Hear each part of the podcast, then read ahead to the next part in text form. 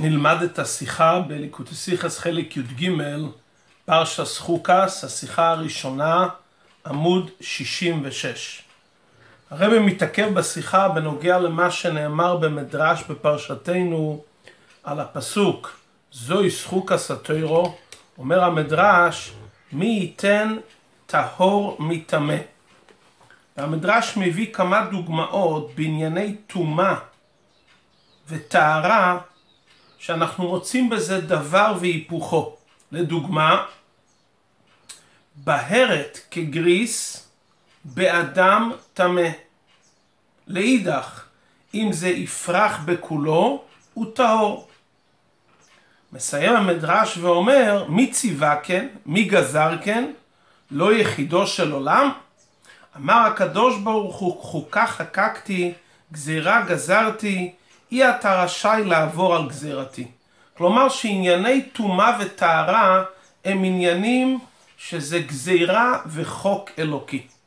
מזה שהמדרש מביא כמה חוקים בעניין טומאה וטהרה יחד עם החוקה של פרה אדומה ובהמשך למה שנאמר בפסוק זאת חוקת התורה מובן מהמדרש שהפירוש זאת חוקת התורה זה לא רק בנוגע לפרה אדומה, אלא בכלל החוקה של טומאה וטהרה, כל עניין טומאה וטהרה, יש בזה את הצד השווה לכל הטומאות והטהרות. כלומר, במושג של טומאה וטהרה יש עניין של חוק שלמעלה מטעם ודעת. לא רק בפרה אדומה, חז"ל אומרים בנוגע לפרה אדומה באופן ברור שזה חוקה, כמו שכתוב בפרשתנו.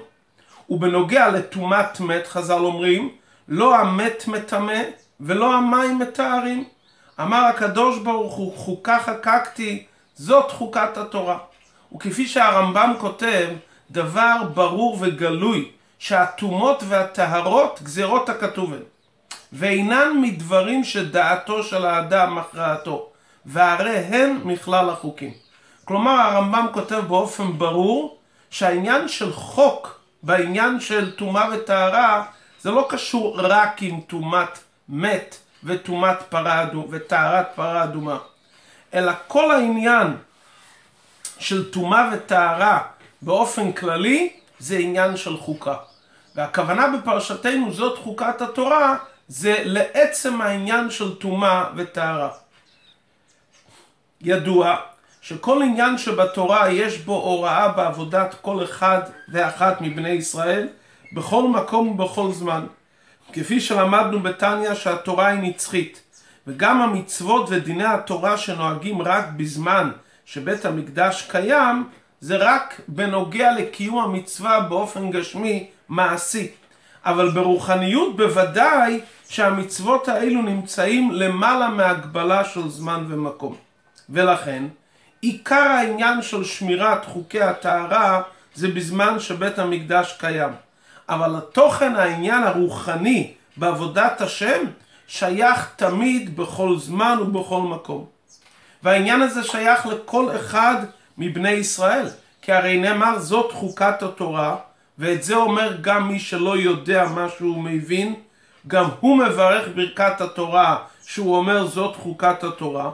זאת אומרת שמהמילים ומהמשמעות של זאת חוקת התורה, שאת זה אומר כל אחד גם שלא מבין את המשמעות, יש בזה הוראה לכל אחד מבני ישראל. מפרטי הדינים של פרה אדומה, שאותה צריכים להבין בתורה שבעל פה, יש גם הוראה, אבל זה לא כל כך גלוי. אבל מה שנאמר בפרשתנו בפירוש זאת חוקת התורה, המילים הללו והמשמעות שטומאה וטהרה זה החוק של כל התורה כולה, העניין הזה, יש בזה הוראה ברורה לכל אחד מישראל, שהרי גם איש פשוט לומד וקורא את זה בתורה. כדי להבין מהי ההוראה היום מהעניין של זאת חוקת התורה, כלומר מכללות העניין של טומאה וטהרה, שזה עניין של חוק, ממשיך הרבה בסעיף ג' ומביא את השאלה שמובאת בדרושי החסידות, מדוע נאמר זאת חוקת התורה? לכאורה היה צריך לומר זאת חוקת הפרה, כי מדובר פה בנוגע לפרה אדומה. מה מבואר בזה? שבעצם העניין הזה שיש בפרה אדומה, שזה חוק למעלה מטעם ודעת, בעצם זה החוקה של כל התורה כולה. והא בהא תליא, המצווה הזו שהיא חוקה, והיא חוקה גם בערך לשאר החוקים שבתורה, היא כללות כל המצוות כולן. כלומר בעצם כל המצוות כולן הם חוק, זה דבר שהוא למעלה מטעם ודת. לא רק המצוות של חוקים, אלא גם המצוות של עדות ומשפטים, גם הם בעצם חוק שלמעלה מטעם ודת. מה ההסברה שבדבר?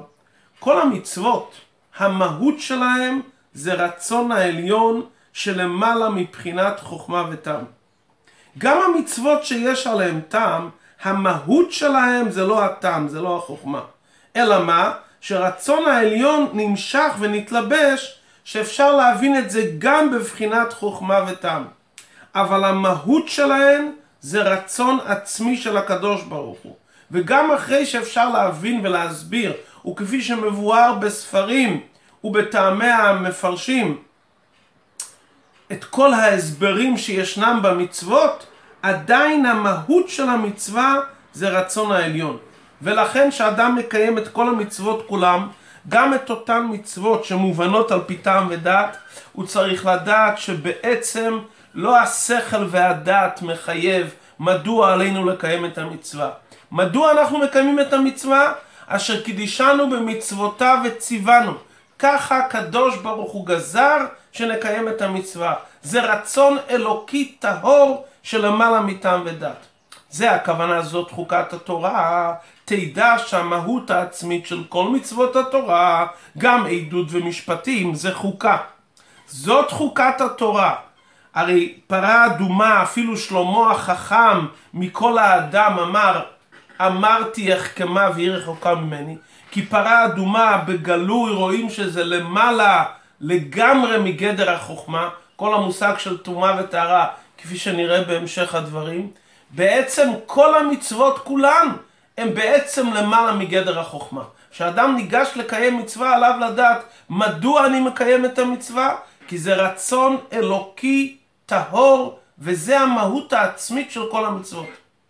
בעצם זה מה שנאמר בפרקי אבות, והווה זהיר במצווה קלה כבחמורה, שאין אתה יודע מתן שכרן של מצוות. כי למרות שעל פי תורה יש מושג של קלה וחמורה, וכפי שלמדנו בתניא פרק כ"ד שבנוגע לעניין הפגם וכולי, ישנם הבדלים במצוות, זה רק איך שהמצוות התגלו כאן למטה. ובזה יש חילוקים במצווה אחת לחברתה. אבל במהות העצמית של המצווה, מה זה המהות של המצווה? כל המצוות כולם המהות שלהם שווה, שזה רצון העליון. היכן אנחנו רואים את זה בעניין של טומאה וטהרה ביתר שאת? ראשית כל אנחנו רואים את זה בדברי חז"ל. חז"ל אומרים לא תהיה יושב ושוקל במצוותיה של תורה. מדוע לא תהיה יושב ושוקל במצוותיה של תורה? מכיוון שבעצם כל המצוות כולם זה רצון העליון. מה ההבדל בין כוח הרצון לכוח החוכמה? מה ההבדל בין כוח הרצון שהוא כוח מקיף לכל הכוחות הפנימיים?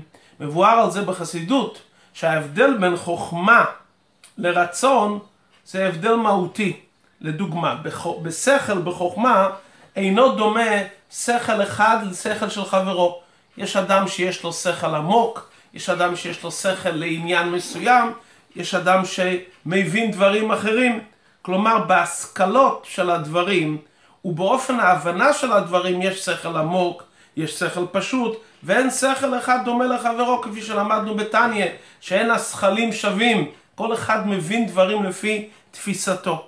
גם ההשכלה עצמה, כל השכלה עצמה יש בה ריבוי פרטים, יש פרט יותר פשוט ויותר עמוק, אחד מבין את הפרטים האלו ואחד מבין את הפרטים הללו, מכיוון שבעצם העניין של חוכמה בנויה מחלקים, עוד חלק ועוד חלק עד שמבינים את הדברים בעומק העניין.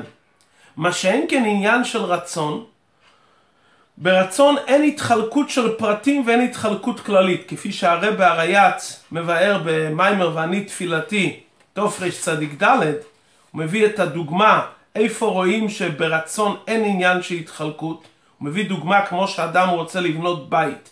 ברצון הזה יש פרטים בגודל הבית, גודל החדרים, אבל אי אפשר לומר שהרצון בכותלי הבית זה באופן אחד, והרצון בחדר זה באופן כזה. מכיוון שהוא רוצה בית. הכתלים בחדר הזה והכתלים בחדר הללו הם שווים. על דרך דוגמה, אדם רוצה אה, תפוח. הוא רוצה דווקא את התפוח הזה. אז הוא רוצה את התפוח הזה. תיתן לו תפוח אחר, זה לא יעזור. כי ההבדל בין רצון לחוכמה, שרצון זה גדר מה אני רוצה. שכל זה לא מה אני רוצה. שכל אתה בוחן את החוכמה של הדבר. אתה רוצה להבין את הדבר. יש הבדל בין חוכמה בעניינים מעשיים לחוכמה בעניינים מופשטים. עניינים מעשיים ועניינים מופשטים, יש חילוק באין ארוך בין חוכמה בצד המעשי לחוכמה שמדברת על דברים עמוקים. כי כשמדברים על חוכמה לא מדברים על האדם, מדברים על המהות של הדבר. הדבר הזה הוא פשוט יותר, הדבר הזה עמוק יותר. אבל כשמדברים על רצון מדברים אני רוצה. אם הוא רוצה יכול להיות שהוא רוצה את הדבר הפשוט, את הדבר העמוק ביותר באופן שווה. כי רצון זה גדר באדם, הוא רוצה כרגע את זה. ומכיוון שהוא רוצה את זה, אין אצלו הבדל בין דבר פשוט לדבר עמוק. כי הוא רוצה. הרצון של האדם זה קשור עם המהות שלו, שמכיוון שהוא רוצה את הדברים, לכן הוא רוצה דווקא את זה ולא את זה. או שהדברים הללו שווים בעיניו. אותו דבר בעניין הכללי של הרצון, הרצון בלשון של הרבה, הרצון לא משתנה לפי אופן העניינים שהרצון בהם. כוח המעשה הוא כוח נמוך בכוחות הנפש. כוח השכל הוא כוח גבוה בכוחות הפנימיים. אבל אותו רצון שהאדם רוצה בעשייה, באותו תוקף הוא יכול את הרצון להתחכם.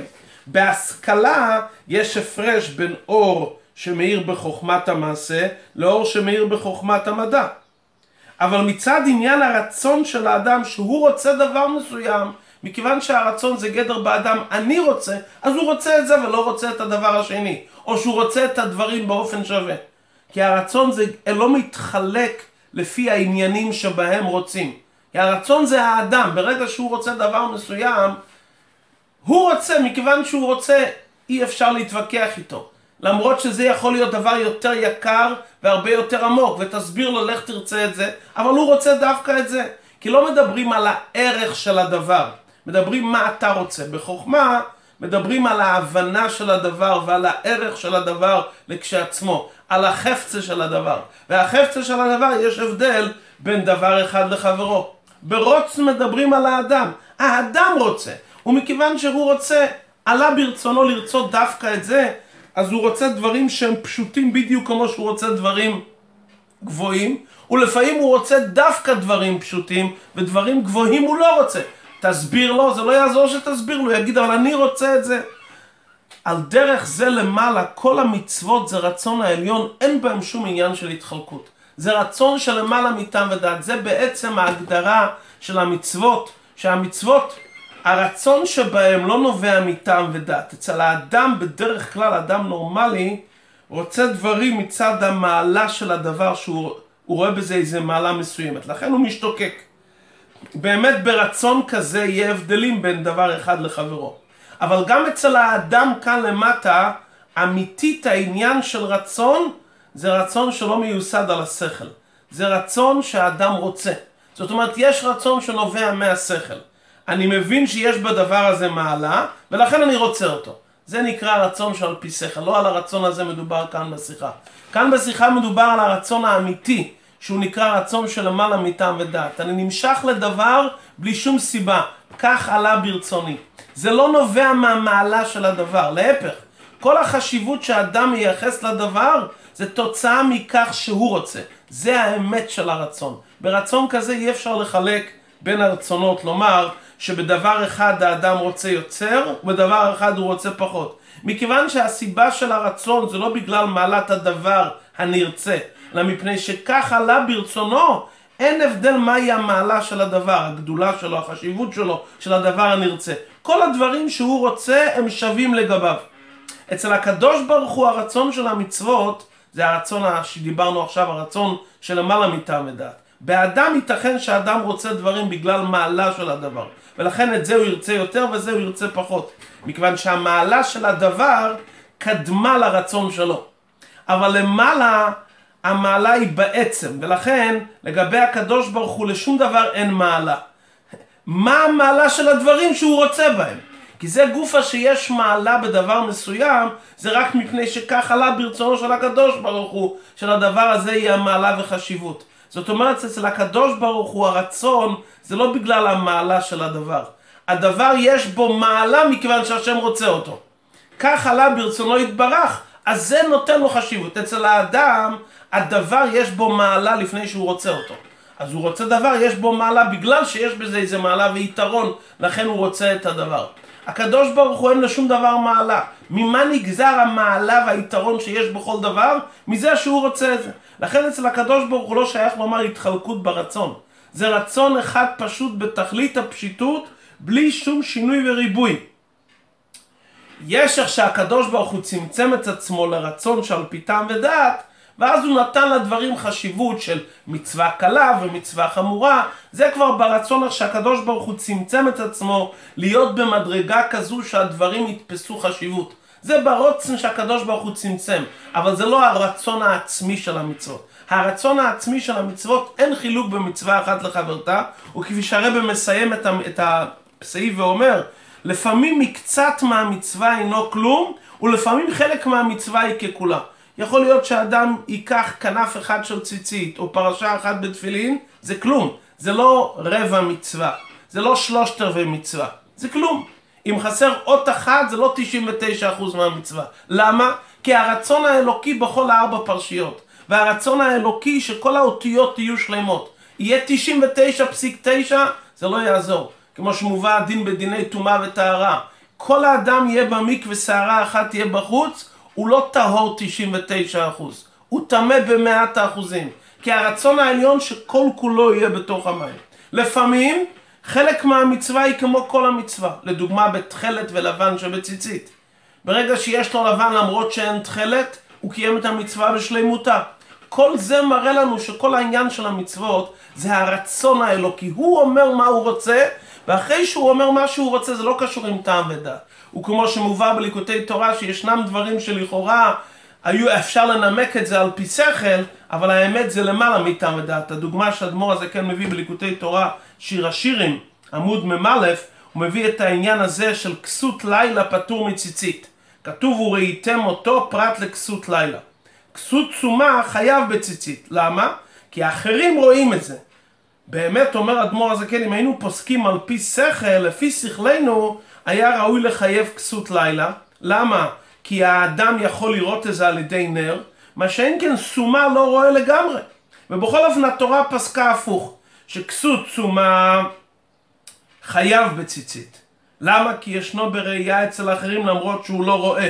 וכסות לילה פטור, פטור מציצית. אדמו"ר הזקן אומר, אם היינו לומדים את זה רק על פי שכל, הרי משהו בראייה אצל האחרים, יותר ממה שכסות לילה נראה על ידי אור הנר, זה לא בא בהתגלות על פי שכל. על פי שכל מה שאני רואה על פי נר, אני בעצמי רואה על פי נר, זה יותר מאשר מה שאחרים רואים את זה.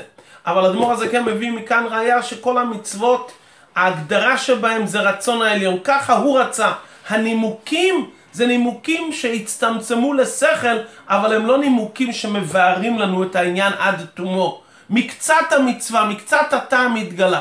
לסיכום, הרצון האלוקי במצוות שווה, כי המעלה של המצוות נגזרת מזה שהוא רוצה, ולכן כל המצוות הן שווים לגביו, זה רצון אלוקי פשוט, וגם גדרי המצווה ופרטי המצווה, מתי חלק מהמצווה נחשב כמצווה, מתי 99% מהמצווה לא נחשב ככלום, זה הכל נגזר לפי הרצון שלו, שהוא ככה רוצה את הדברים. כשאדם ניגש לקיים מצווה הוא צריך לדעת שבעצם כל המצוות כולם הם במהות שלהם, הם רצון אלוקי עצמי שלמעלה מטעם ודת. הנקודה הזאת, אם ממשיך הרב בסעיף ה', מתבטאת בגלוי בעניין של טומאה וטהרה. שבזה רואים בגלוי שזה רצון אלוקי שלמעלה מטעם ודת. והרב מביא ד' פרטים שרואים בעניין המצווה של טומאה וטהרה. דבר ראשון, מן התורה טומאה לא יכול לחול, לחול על מקצת מהגוף. אם אדם נגע באחד מהאיברים בדבר המטמא, כל הגוף שלו נטמע.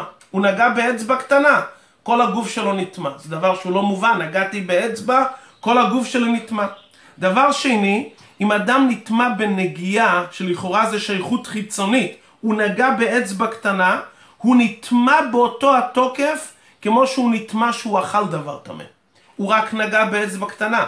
כשאדם נוגע וכשאדם אוכל פה זה נעשה דם ובשר כבשרו. בדיני טומאה זה לא משנה. הוא נגע בדבר, הוא נעשה טמא באותו התוקף כמו שהוא אכל את הדבר. נקודה שלישית, בנגיעה זה לא משנה אם הוא נגע במזיד, בשג, אפילו באונס. ברגע שהוא נגע הוא נטמע. לא רק נגיעה בגשמיות.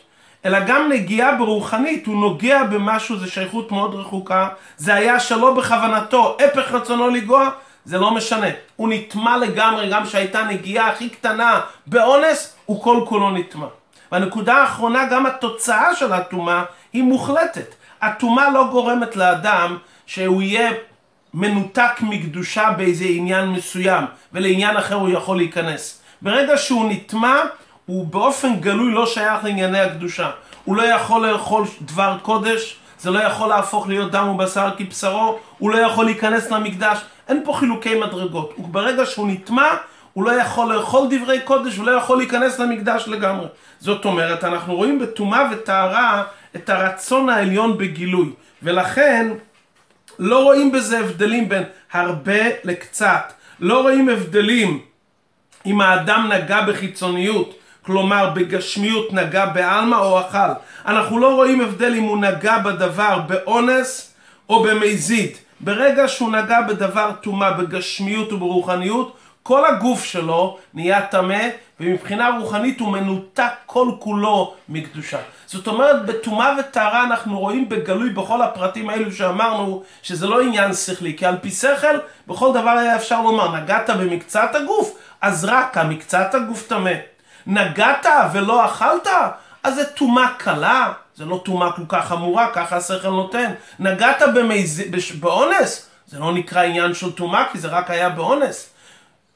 הטומאה שלך היא חלקית, אתה יכול להיכנס לחלקים מסוימים מבית המקדש. אנחנו רואים שיש בזה עניין של למעלה מטעם ודעת, גם באופן איך שאדם נטמע, וגם במשמעות הרוחנית, מה קורה איתו. זאת אומרת, אנחנו רואים כאן בגלוי שכל העניין של טומאה וטהרה זה רצון אלוקי שלמעלה מטעם ודעת של האדם. מה זה אומר לאדם בעבודת השם? לא תהיה יושב ושוקל במצוותיה של תורה. הווה זהיר במצווה קלה כבחמורה, האדם צריך להיות זהיר בכל המצוות בשווה. אדם יטען, איך יכול להיות שאני אזהר בדקדוק קל של דברי סופרים? באותו זהירות שאני נטמע בחמורה שבחמורה? הרי פה בדקדוק קל זה נגיעה בלבד. איך אני יכול לדמות את זה, להיזהר בחמורה שבחמורה? הרי התורה עצמה אומרת שזה קלות וזה חמורות. מלמד את התורה בפרשתנו מהעניין של טומאה. מצד העניין של טעם ודעת שבמצוות יש באמת חילוקים. יש אידוס חוקי ומשפוטים, יש קלות ויש חמורות. אבל מצד המהות של המצוות זה רצון העליון שאין בזה שום חילוקים. מצד הפגם בנפש, מצד התיקון, אז יש בזה באמת עניין של הבדלים. שכר מצווה והעונש. אבל מצד הנקודה העיקרית שכל המצוות נעשם צפסה וחיבור עם הקדוש ברוך הוא, זה בכל המצוות. ולכן גם נגיעה קלה בדבר שזה הפך רצון השם, נוגע לכללות ההתקשרות של האדם. אדם משהו עשה משהו נגיע קל להפך רוצן השם, זה נוגע לכללות ההתקשרות של האדם באלוקות.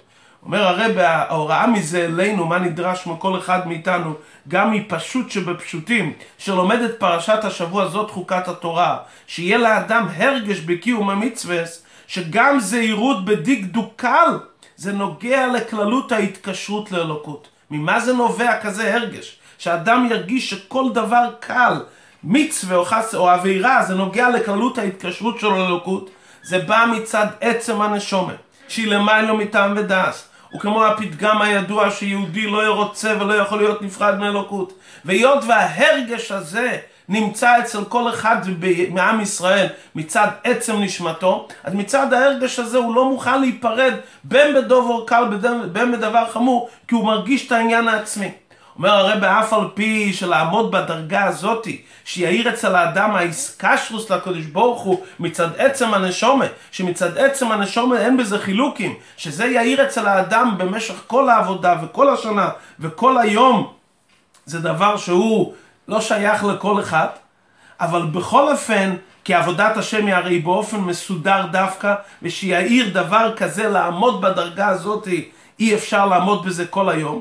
בכל זאת, שמתעורר בנפש בזמנים מיוחדים בשנה, ההרגש הזה, שכל המצווה זה רוצן ליום פשוט, כי מאיר אצלו עצם הנשומה, שזה מאיר אצל האדם לעיתים מזומנים, ובפרט בזמנים שקוראים את זה בשנה, כי האויסק בתוירס אוי לו כאילו יקריב אוי לו, אז יהיה, ויהיה מזה רישום ניכר באבוידה שלו שעל פיתם ודעת, למשך כל השנה, למשך כל היום, אז גם ברגע רגיל במשך היום ובמשך השנה, הוא ירגיש את גודל החומר והחיסרון בנגיעת משהו בדומו בלתי רוצוי. זאת אומרת, ישנם רגעים שמאיר עצם הנשומת, וברגעים האלו האדם מבין ומרגיש שכל המיץ הזה רוצן ליקי פשוט. ובאותם רגעים אין אצלו הבדל בין קל שבקל לבחמורס שבחמורס, כי הוא מרגיש את המהות של העניין, אז מזה יימשך אצלו כל השון הכולו, גם ברגעים שהוא עובד על פיתם ודס, שהוא ירגיש את גודל החומר והחיסרון שהוא נוגע במשהו היפך רוצן השם.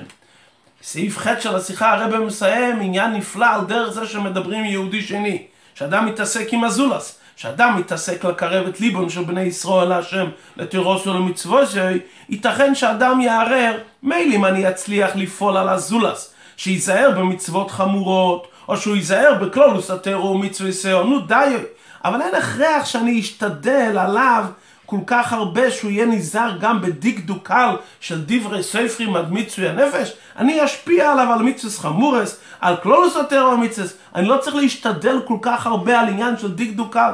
בא המענה וההוראה מפרשתנו. כמו שבצד הבלתי רצוי, אם אדם נוגע נגיעה קלה בדבר רע, זה עלול לפגוע חס ושלום בכללות ההתקשרות שלו לקדוש ברוך הוא, על דרך זה גם בצד הטוב. ייתכן שמתי שתפעל על הזולס, זהירות בעניין של תירו ומצווס, בנגיע בלבד, תן לו לגוע בעניין של תירו ומצווס. דווקא על ידי הדבר הקטן הזה, שהוא רק נגע בעניין של תירו נגיע קלה, זה יוציא אותו מעומק תחס ויעלה אותו מעלה מעלה עדי מקרום. בשנים הראשונות הרבי דיבר על זה פעם משל ואמר שכמו שאדם טובל במקווה, אם נשאר שערה אחת מחוץ למקווה הוא טמא במאת האחוזים. על דרך זה רואים מה זה המעלה של שערה אחת. אמר הרבי מרובו בין דו טוי ועמידו פורונס. שאתה נותן ליהודי לגוע בסיירה אחת בקדושה. נגעת בו בעניין של קדושה. אם בצד הכנגד הוא לגמרי נשאר טמא, פה בזכות איזה נגיע קל לבתרו ומצווה, שערה אחת. בזכות זה זה יוציא אותו, זה ירומם אותו, זה יגביה אותו, שכל כולו יעלה מעמק תחס לעמק רום.